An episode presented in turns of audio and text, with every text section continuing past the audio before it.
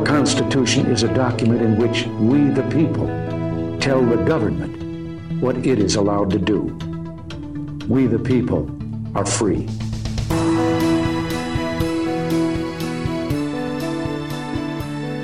Well, hi there. Once again, we welcome you to Constitution Classroom with Colonel John Eidsmoe from the Foundation for Moral Law. Colonel, we have spent the last few weeks unpacking the First Amendment, and believe it or not, we still have a long way to go. I understand today we're going to touch on uh, freedom of press, perhaps freedom of assembly, and freedom of association. Well, that's where the First Amendment leads from here. We've already talked about establishment of religion, free exercise of religion, we pretty well exhausted free speech, and so we go from there to freedom of the press. So, where do we begin with freedom of the press? Well, we might just begin by explaining why we think freedom of the press is an important right, even though a lot of us get pretty fed up with the mainstream or lamestream, as they sometimes call it, media today we see a distinct bias among the media today. For example, there was a study by the Center for Public Integrity during the 2016 campaign that showed that more than 96% of political donations from journalists went to Hillary Clinton. Less than 4% went to Trump. And bias is also shown in the fact that over four times as many members of the media identify themselves as Democrats rather than Republicans, and that probably the number that identify themselves as liberal rather than conservative would be even greater than that. I think a lot of us would say that wouldn't matter a whole lot to us if they'd just be objective in the way they'd portray things. In other words, you could be a liberal and still give an unbiased newscast where you simply give us the news, but the bias seems to be reflecting increasingly, and it's really on both sides. I mean, Fox News tends to be more aligned with my perspective than some of the others, but Fox News has definitely got a conservative bias, and Fox News is many times a conservative harangue, one that I usually agree with and applaud, but I certainly wouldn't call them objective. And just about all of the other networks are just as biased on the liberal side. And anyway, it's really hard today to find any national newscast. Probably at the local level, it's a little better in many cases, but at the national level, it's pretty hard to find any newscast that isn't biased on one side or the other. If you want to just go and get plain fair and balanced news, just the facts, ma'am, as Joe Friday used to say. There is hardly any place you can go to get that. And that's disappointing. It causes a lot of us to really resent the media. And yet, at the same time, I think we'd have to say that we're glad the media are there. And we wouldn't want a lack of media where there was no information nor do we want a media that's simply a tool of the government.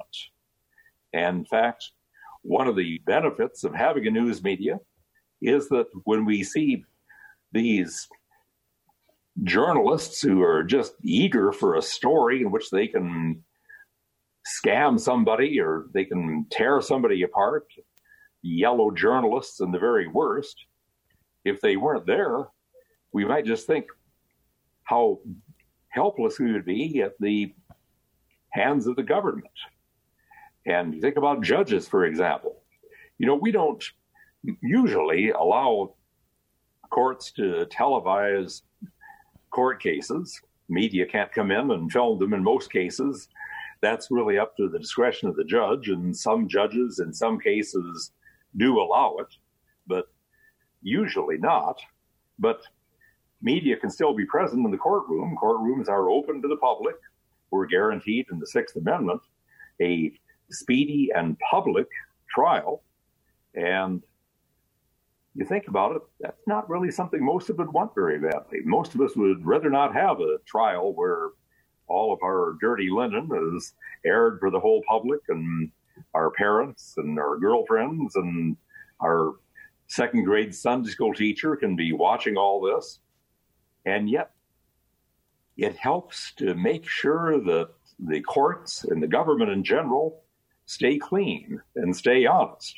A judge is less likely to behave in a corrupt and arbitrary way if he knows that sitting out there in his courtroom are a group of hungry journalists who are just eager to report that he's been abusive.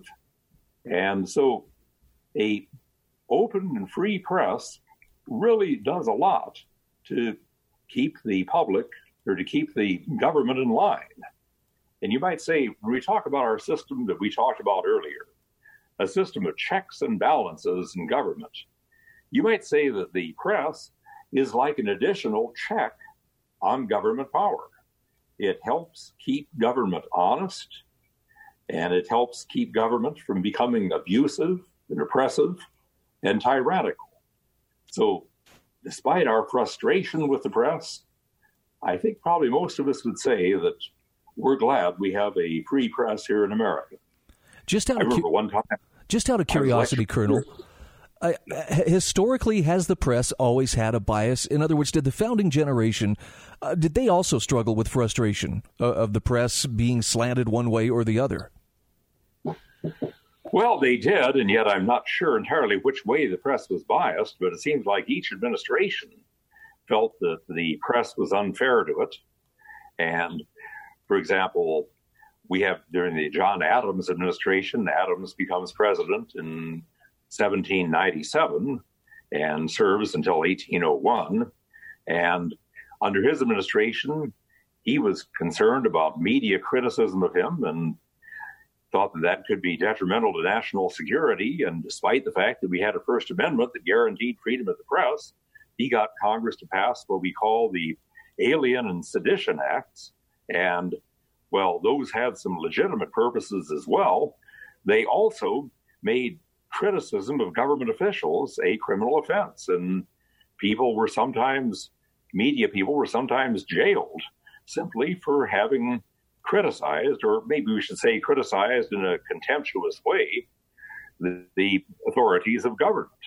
One of the strongest criti- critics of these Alien and Sedition Act was the vice president under Adams, Thomas Jefferson, who was also, for part of his life, a good friend of Adams, and later in his life, a good friend of Adams. But in the late 1700s and the early 1800s, they became enemies.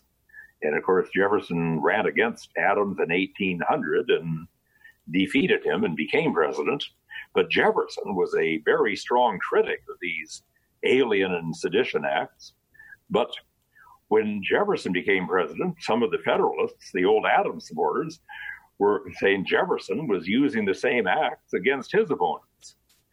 And so, yes, there probably always has been a feeling of bias, but polls that I have seen suggest that back in the 40s, 50s, and so on, the general perception of the public was that the media is pretty much in the middle.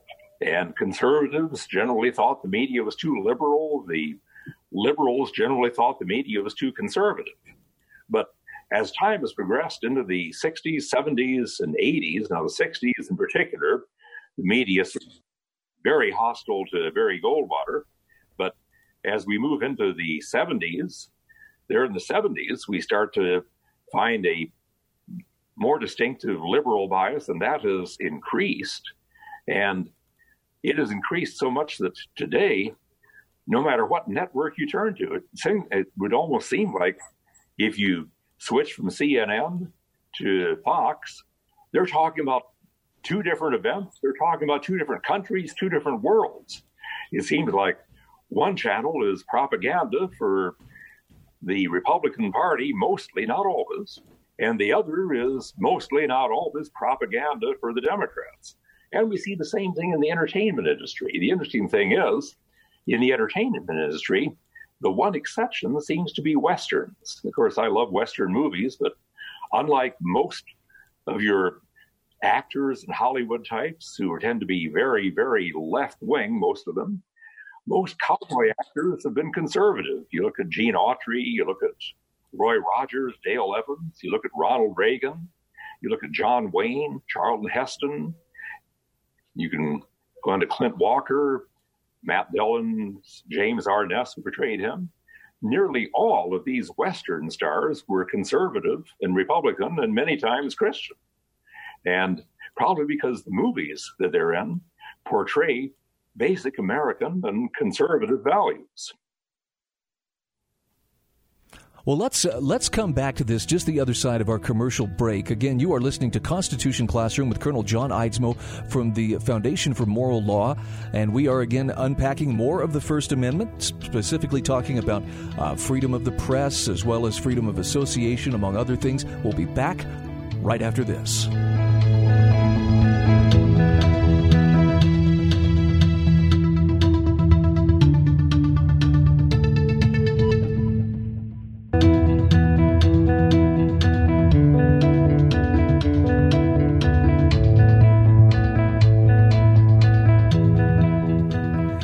Like that, we are back. This is Constitution Classroom with your host, Colonel John Eidsmoe from the Foundation for Moral Law. Colonel, we're talking today about uh, more of the aspects of the First Amendment, particularly freedom of press. Let's pick up where we left off before.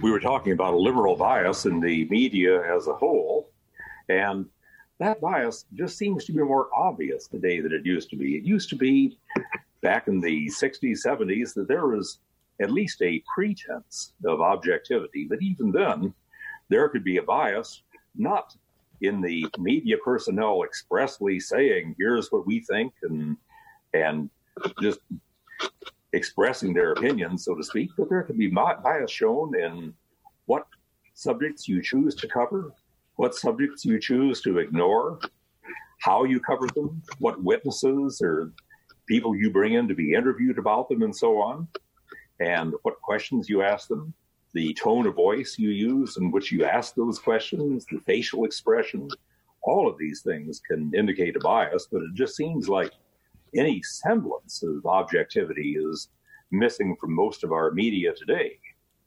And yet, despite this, as I said, I think we're glad that we do have a free press.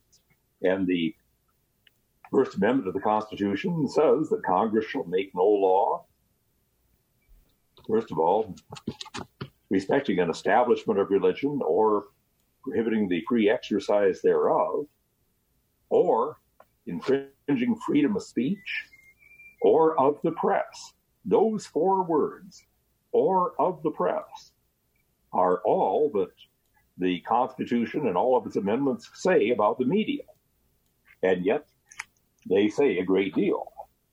Now, why do we need a clause that protects free speech and a clause that protects freedom of the press? Why do we have both? Well, there are two different views on that, and they're really important to see the distinction. One of them is the idea that the news media are a special class that have special protection, almost like you know the fourth estate, as we sometimes call them, that they are given special protection, special status that the rest of society doesn't have. That seems unlikely to most of us. But one Supreme Court justice in the 50s and 60s, Justice Potter Stewart, a fairly conservative justice most of the time, wrote in a very influential article that was simply titled Or of the Press in the Hastings Law Journal in 1975. He said that the purpose of the free press guarantee is to create a fourth institution outside the government as an additional check on the three official branches. He says most of the provisions of the Bill of Rights protect specific liberties or specific rights of individuals freedom of speech, freedom of worship, the right to counsel, the privilege against compulsory self incrimination, to name a few. In contrast, the Free Press Clause extends protection to an institution. The publishing business is, in short, the only organized private business that is given explicit constitutional protection. He says it is tempting to suggest that freedom of the press means only that newspaper publishers are guaranteed freedom of expression. They are guaranteed that freedom to be sure, but so are we all because of the free speech clause. if the free press guarantee meant no more than freedom of expression, it would be a constitutional redundancy. By including both guarantees in the First Amendment, the founders quite clearly recognized the distinction between the two. In other words, what Stewart is saying here is that we all have freedom of expression by the free speech clause, but freedom of the press is a heightened protection that is given to those in the media. Now, not everybody agrees with that. In fact, it's a minority view in the court today. But let me continue what Stewart says.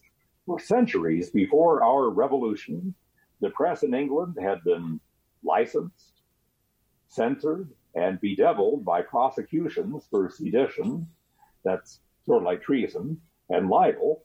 The British Crown knew that a free press was not just a neutral vehicle for the balanced discussion of diverse ideas. Instead, the free press meant organized, expert scrutiny of government. The press was a conspiracy of the intellectuals with the courage of numbers. This formidable check on official power was what the British crown had feared and what the American founders decided to risk. In other words, Stewart is saying that the founding fathers knew that the press could be abusive, that they could be wrong, that they could be unfair, but having a free press was better than a government controlled press. And so they were willing to risk that in order to have a check on government power. But not everyone agrees with that. In fact, well, I'll call that the Potter Stewart view. I'm going to give a different view here. This is by Chief Justice Warren Burger, I'll call this simply the Burger view.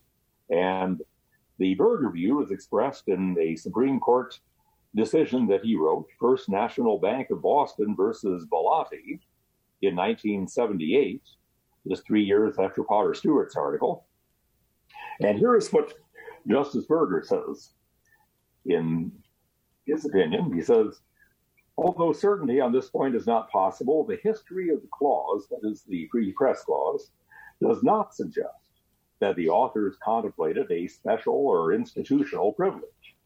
Indeed, most pre First Amendment commentators who employed the term freedom of speech with great frequency used it synonymously with freedom of the press. Those interpreting the press clause as extending protection only to or creating a special role for the institutional press must either A, assert such an intention on the part of the framers for which no supporting evidence is available. B, argue that events after 1791 somehow operated to constitutionalize this interpretation. Or C, candidly acknowledge the absence of historical support and suggest that the intent of the framers is not important today. So, Burger says no, the free press clause does not give special privileges to the press. Rather, it takes the free speech guarantee, which he says means narrow dissemination of ideas, you know, through a speech or a conversation, and extends it to broad dis- dissemination of ideas. He goes on to say, to conclude that the framers did not intend to limit the freedom of the press to one select is not necessarily to suggest that the press clause is redundant. The speech clause, standing alone, may be viewed as a protection of the liberty to express ideas and beliefs, while the press clause focuses specifically on the liberty to disseminate expression broadly and comprehends every sort of publication which affords a vehicle of interest and opinion.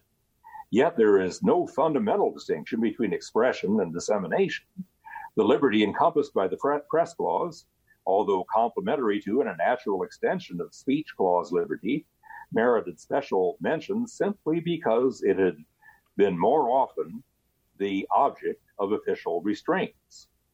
So, what Burger was saying is that the press clause protects broad dissemination of ideas, the speech clause protects narrow dissemination of ideas it would have been more simple and would have been more true maybe a couple hundred years ago to say the speech clause protects oral expression, the press clause protects written expression.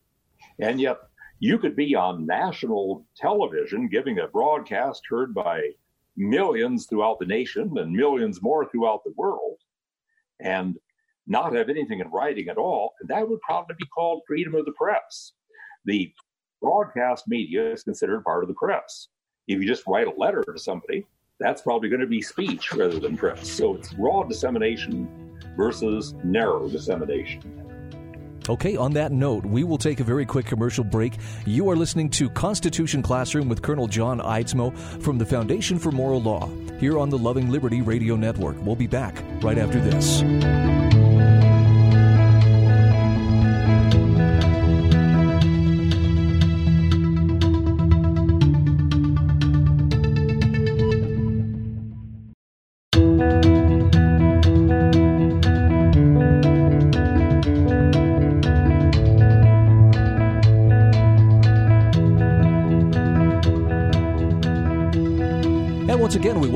To Constitution Classroom with your host, Colonel John Eidsmoe from the Foundation for Moral Law. Colonel, as you have been discussing freedom of the press, I'm reminded of a very nice rule for thumb that uh, that I was introduced to about how to tell when you're when you're reading or hearing or listening to journalism versus uh, someone who is telling you a story or engaging in narrative.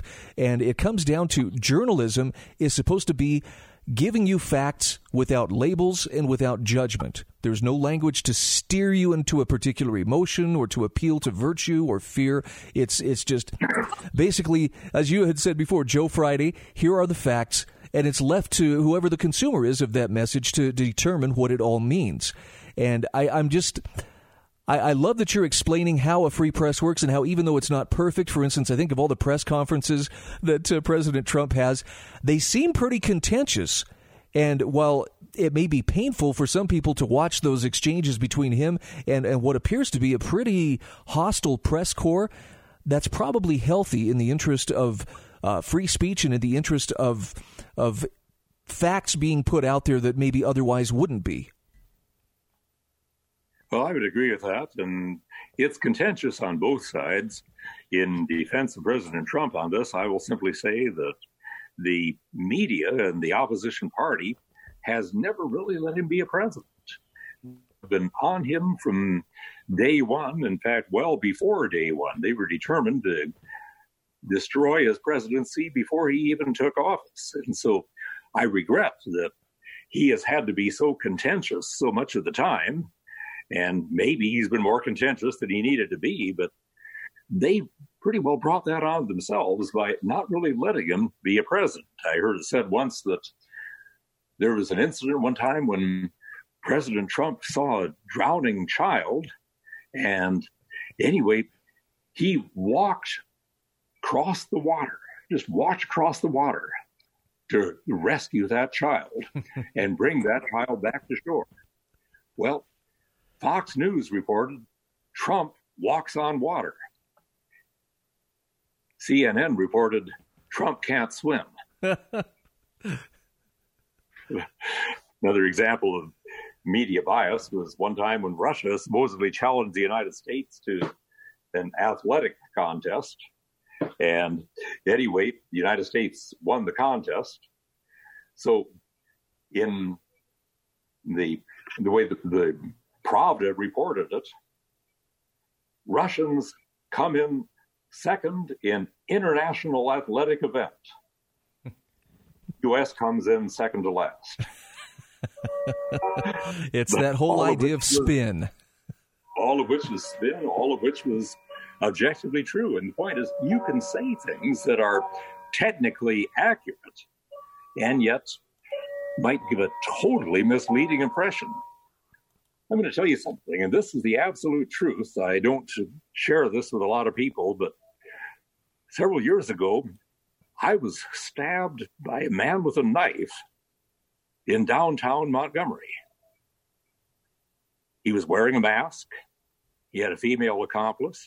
He stabbed me with a knife, and then he demanded money, which I paid him. Now, all of that is absolutely true. But I decided not to press charges because he was a surgeon and he was removing uh-huh. a cyst from my chest. Uh-huh. Now, it is true. He was wearing a mask, a surgical mask. He had a female accomplice, his nurse. He was using a knife, a scalpel to be exact. He stabbed me in the chest to take a cyst out, and he demanded money. He sent me a bill, which my insurance company paid.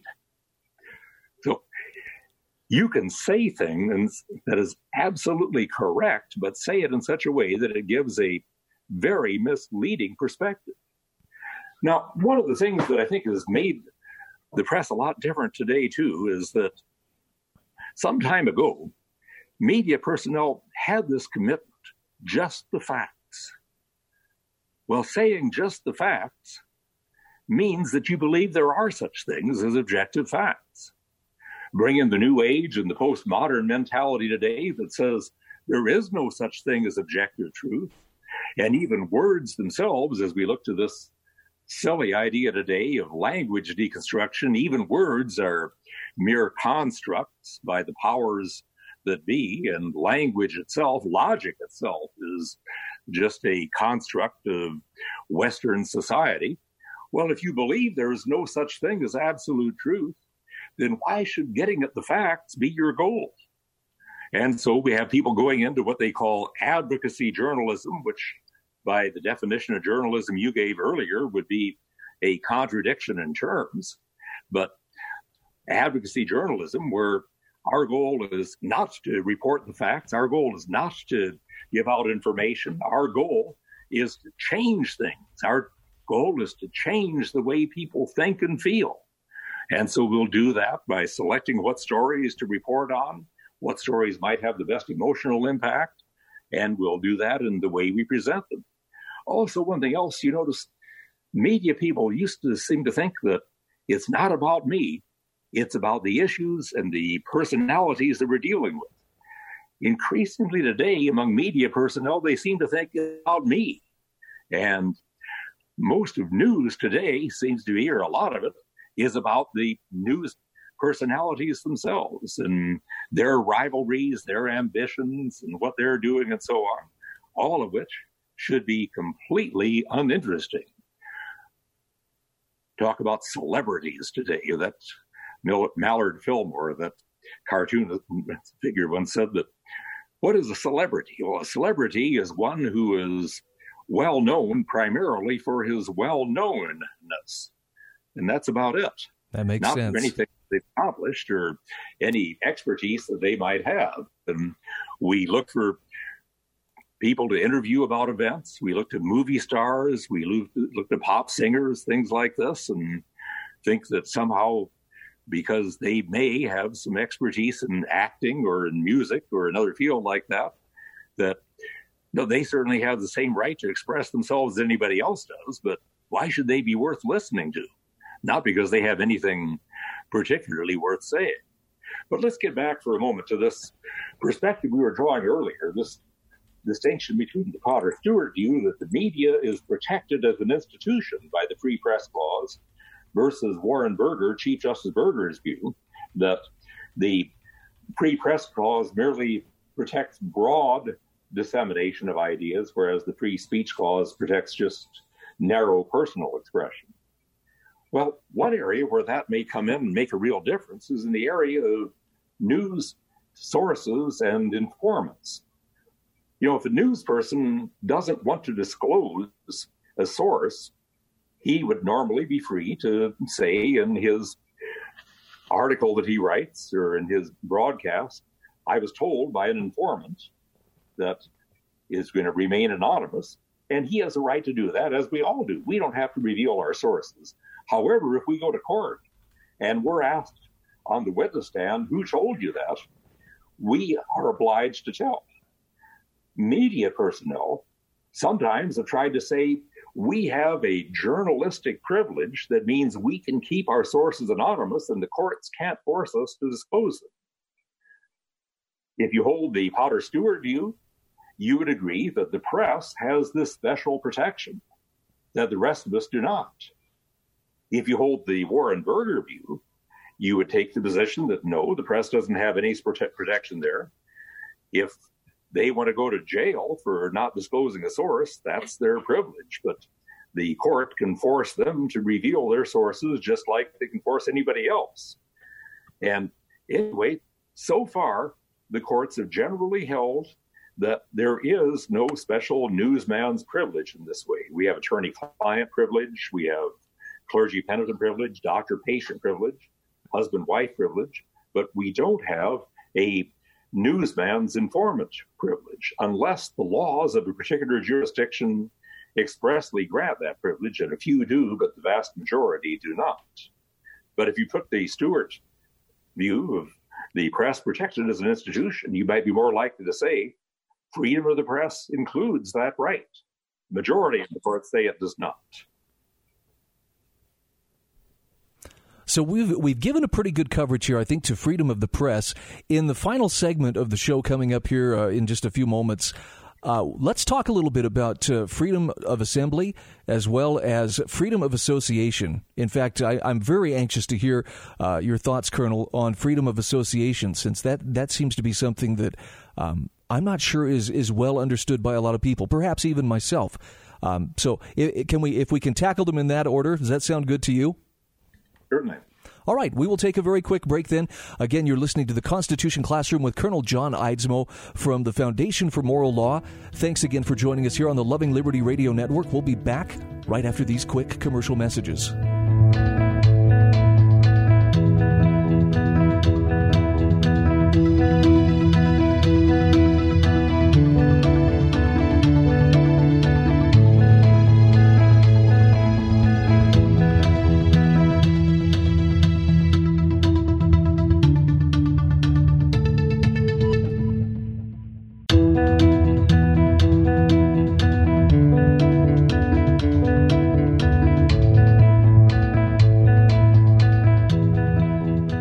Once again, we welcome you back to Constitution Classroom with Colonel John Eidsmoe from the Foundation for Moral Law. Colonel, as we are talking more about the First Amendment to the Constitution, let's take a little bit of time to talk about freedom of assembly. And if we have some time, let's talk also about freedom of association. Freedom of assembly is another right guaranteed in the First Amendment. As we read the First Amendment once again, abridging the freedom of speech or of the press, or of the right of the people peaceably to assemble and to petition the government for a redress of grievances. Now, there's something very important in what we just read at the end there, and that is something that you didn't hear, but it was a comma. The right of the people peaceably to assemble, comma, and to petition the government for a redress of grievances. Now, that comma is all important here because there are some who would say that freedom of assembly exists for the purpose of petitioning the government. But I say, and I think this is the majority view, that freedom of assembly is a freedom by itself. You can assemble for church, you can assemble for entertainment, you can assemble to watch event, you can assemble for any purpose. It doesn't have to be to petition. And the fact that there's a comma there between the freedom to assemble and the freedom to petition means that they are two separate rights. You could petition without ever assembling. You can assemble without ever petitioning. And that becomes quite relevant when we look to some of the issues that we've been dealing with in these last few weeks with the COVID 19 restrictions restrictions on public gatherings, do these prohibit freedom of speech? Do they prohibit freedom of worship? Well, we think they do, especially if it's a church service. But do they prohibit the freedom to assemble? Well, there are a few who tried to say no, because that only protects your right to assemble to petition the government. But the fact that there's that comma between these two rights tells me that no, the freedom to petition and the freedom to assemble are different. You can assemble without petitioning. You can petition without assembling. We think the word petition, when we hear that word today, the word to us usually connotes somebody with a sheet of paper that's got a demand on it and getting a bunch of signatures on it to hand in to a government official. You wouldn't have to assemble to get that petition. You could send it out by mail, by email. In fact, we see petitions that you can sign on online all the time without ever meeting with anybody else who joins you in the petition. You can assemble without petitioning. Assemble to worship, for example. Now, praying, well, in fact, the word petition, a prayer, and, a, and the word prayer and the word petition are sometimes used almost interchangeably. But at any rate, the point is freedom to assemble is a right that exists by itself. It doesn't have to include petitioning. And freedom to petition is a right that exists by itself and doesn't have to be asserted in connection with the right to assemble. And that's important because when we're talking about restricting churches from meeting, thankfully, many of these restrictions are being eased now. I have had to have my services at my country church in vehicles outside the church. The cars gathered in a semicircle and we preached on the steps of the church. That restriction was eased Monday morning, and now we can have our services inside once again, provided we do the proper social distancing. But anyway, we have made the argument that these kinds of restrictions on church services not only restrict free exercise of religion, they also restrict freedom of speech because preaching is a form of speech, singing is a form of speech, and they prohibit the right to freedom to assemble. And so putting those rights together many times gives them higher status than the simply each right by itself. So, talk to us a little bit about uh, freedom of association. This is one that uh, that I think has has sadly been uh, been chipped away at over the years. In that, uh, you know, we see this where, uh, well, your business. I think of the, the baker in California, or not California, in Colorado, for instance, who was asked to to create a, a wedding cake for a same sex wedding, and said, "I can't do that. That runs against my beliefs." And he was told by the court there in Colorado, "But you have to." He wasn't able to choose his freedom of association, at least in, in that business setting or so they said. Exactly. And he would be asserting there, Mr. Baker there, or Mr. Jack Phillips there, the baker in Masterpiece Cakeshop, he would be asserting there a free exercise of religion, forcing him to bake a cake to celebrate a gay wedding violated his religious beliefs, freedom of speech, that cake is a form of artistic expression, he said. In fact, the very fact that he named his bakery Masterpiece Cakeshop suggests that he sees his cakes as work of art. So there's expression, but there's also association that he should have the right to decide who he wishes to associate with. And if he doesn't want to associate with people engaged in gay weddings, he should not have to do that. Here's one of the things I found interesting about that case, and that whole issue is still up in the air in the courts right now. And with a more conservative court than before, the next time the Supreme Court addresses this issue, I think there's a good chance he will rule in favor of the freedom of expression of the bakery or the florist or whatever person we're talking about in a circumstance like this. But there in Colorado, shortly after this case came up, there was a Christian who pretended to be gay, homosexual, and went to a whole group of Muslim bakers, asking them to bake a cake to celebrate his same sex wedding.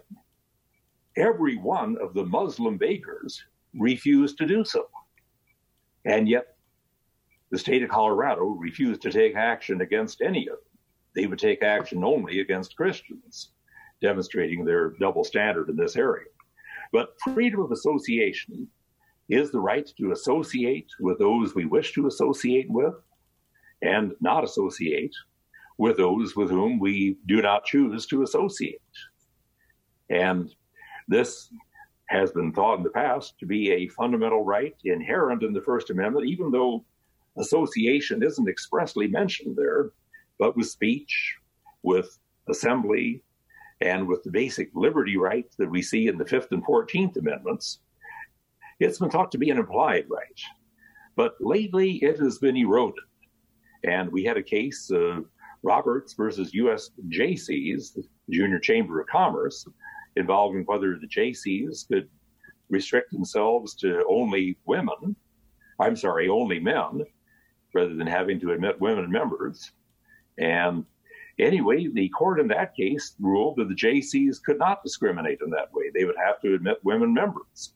And when the Jaycees said, we have a right of freedom of association, the court said, no, freedom of association applies only when you're talking about expressive association, that is, association that is for purpose of expressing and carrying out ideas, or association, that is, association that is very intimate, that is very, very close relationships. And they said, you and the Jaycees, that's a business organization. This isn't intimate, it isn't expressive, primarily at least.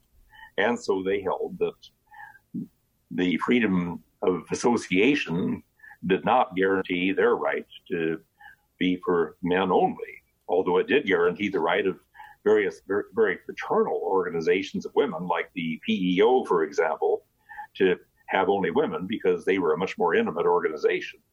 It came later with the Rutherford case involving the Boy Scouts of America. And the Boy Scouts insisted that our association is for express purposes and it is intimate. After all, our boys go out on campouts. What's more intimate than camping out in a tent with somebody for several days? That's very intimate association.